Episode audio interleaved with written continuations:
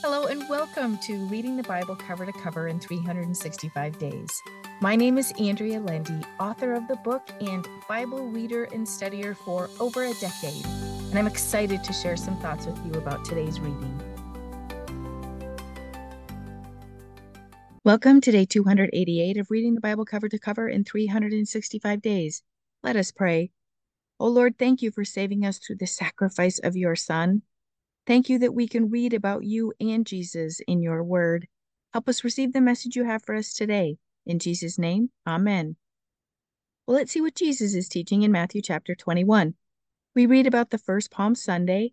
One of my favorite verses is in the Amplified Version, which says, Say to the daughter of Zion, inhabitants of Jerusalem, Behold, your king is coming to you, lowly and riding on a donkey and on a colt the foal of a donkey, a beast of burden.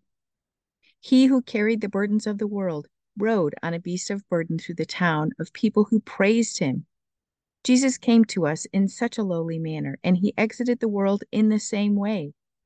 A king who never lived with the comforts of a king, even though he was the greatest king who ever lived. The Pharisees were upset that people treated him with this kind of respect and worship. Jesus knew he would be killed by these people, and yet he continued to mingle with them and talk with them even this short week before his death. Next, Jesus talked about faith. He said, And whatever you ask for in prayer, having faith and really believing, you will receive. This is a powerful nugget of wisdom for us to meditate on today. Believe and you will receive. Then Jesus turned over tables in the synagogue because of all the buying, selling, and thievery. We serve a jealous God, and Jesus showed us his heart as he attempted to clear the house of worship of all the corruption. I wonder what he'd have to say about our churches today. May we have the integrity to effect whatever change needs to be made in our churches. Let's see what we can learn from Hebrews chapter 2.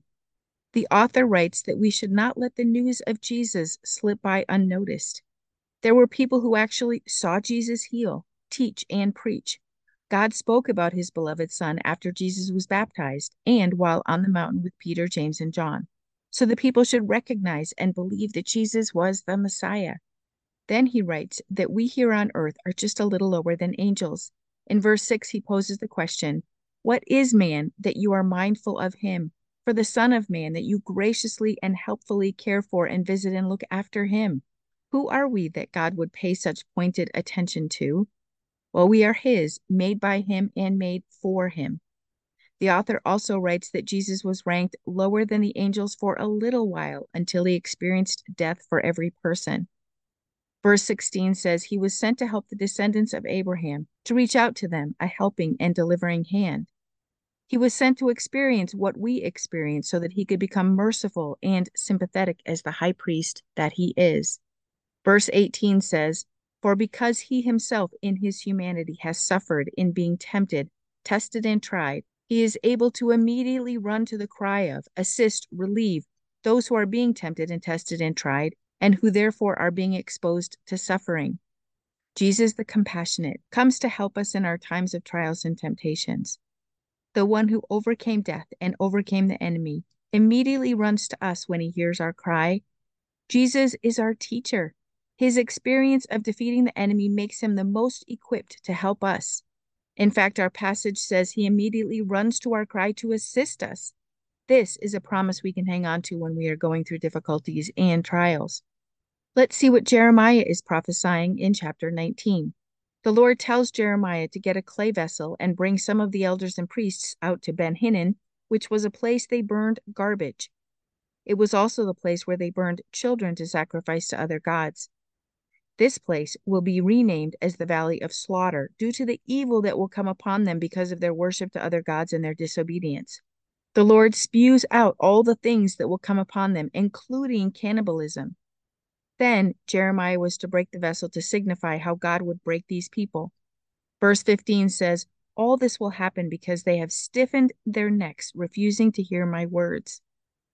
In chapter 20, we read about Jeremiah being badly beaten and put in stocks overnight. Pashur isn't a name of a person, but a title of someone. He was a priest, chief officer, and false prophet. His job was to keep the peace, and Jeremiah was disturbing it. So he tried to subdue him. However, it didn't work. Jeremiah prophesied against him, his family, and his friends. He would be taken captive and buried in Babylon. Then we read about Jeremiah's sadness and grief. He cannot keep silent because God's words are in his heart, but he settles into depression and writes about wishing he was never born. Jeremiah was a great prophet used by God to warn the people. He had a great call on his life, but it wasn't easy. We aren't promised easy when we offer to serve the Lord. May his strength hold us up when we get weary of the difficulties and suffering that go along with serving. May his joy fill our hearts, even if the road is rocky. Well, let's see what we can learn from Psalm 107. Psalm 107 starts Book 5 in the Psalms, the last book in Psalms. There are more varied Psalms in this book, and they all address different struggles. The common theme in this psalm is the desire to have all people know God and turn to Him. There are numerous references to this. Verses 8, 21, and 31 all say, Oh, that men would praise and confess to the Lord for his goodness and loving kindness and his wonderful works to the children of men. As we know, repetition is significant in the Bible, so we should pay attention. The psalmist also speaks to God's mighty nature. For example, the Lord hushes the storm to a whisper. God is mighty. He is also good, loving, and kind. Let us be mindful and revere the Lord our God. Let us pray. O Lord, thank you for loving us so much that you gave your Son to save us. Thank you for your faithfulness to us. Father, help us look to you and not the world. Keep us seeking you and help us be obedient to you. In Jesus' name, amen. Thank you for walking this journey with me and being a faithful reader of God's Word. I pray that He shows Himself as the God who loves you deeply and cares about every detail in your life. Come back tomorrow for some more thoughts and insights as you read God's Word.